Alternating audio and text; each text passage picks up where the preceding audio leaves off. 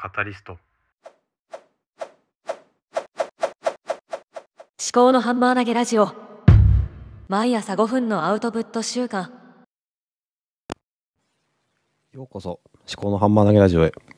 この番組は3時の父で理系出身事務職の立宮紀彦が平日日替わりでアウトプットをする実験系ポッドキャストです。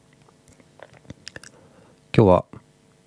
2023年3月6日月曜日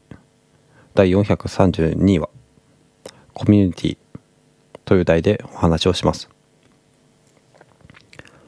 このポッドキャストはもともと私の実験的なアウトプットとして始めたものです。で趣旨としては自分の未来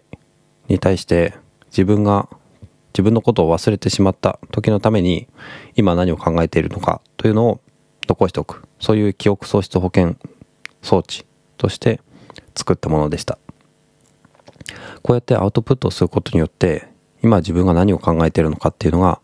あの、まあ、見えるかというか、まあ、聞こえるかするということで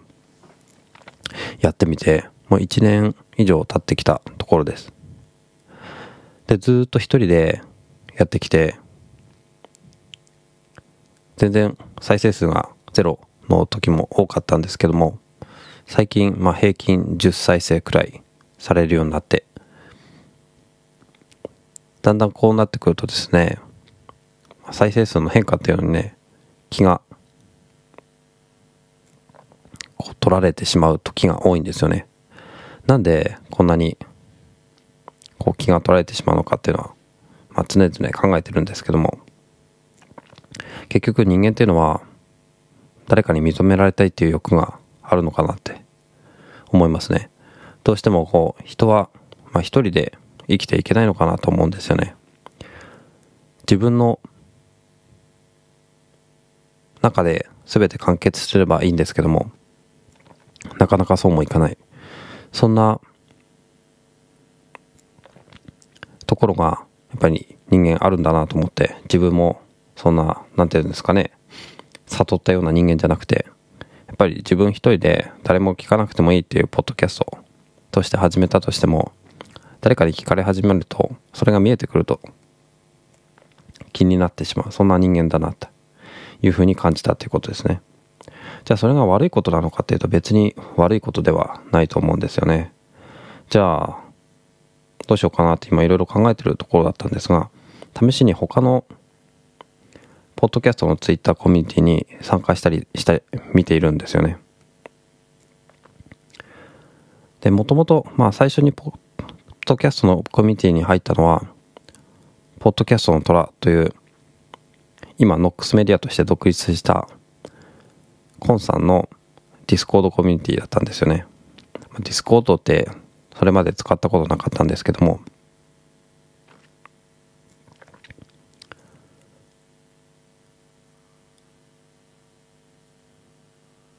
どうなんでしょうね。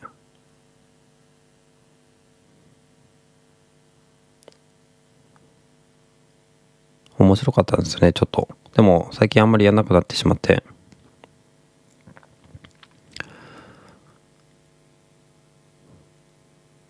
じゃあ、自分でもコミュニティを作ってみてもいいのかなって思ったりもしてるんですよ。ただ、そこで問題なのが、作ったとして誰も参加しないっていうことがまあ、よくあるんだろうなって。大体こういうポッドキャストってリスナーって配信者に対して全然誰が聞いてるかってわかんない仕組みになっていて逆にそれがいいのかもしれないなっても思うんですよね。それがコミュニティを作ったことによって誰も参加してくれないっていうことになったりするとそれでまたへこむようなのことが容易に想像できるんですよね。じゃあやんなきゃいいのかなって思うんですけど、やらなきゃやらないで、まあ、気になっちゃうところもあるのかなって、そういう気もするんですよね。どうしたらいいのかなって思うんですけども、まあとりあえず、やりたきゃやればっていう話なんですよね。それで、逆にね、その、誰も投稿しなくても自分一人が投稿して自分用のメモとして残すっていう使い道もあんのかもしれないし、まあわかんないですね何がどうなるのかそんなことを最近考えております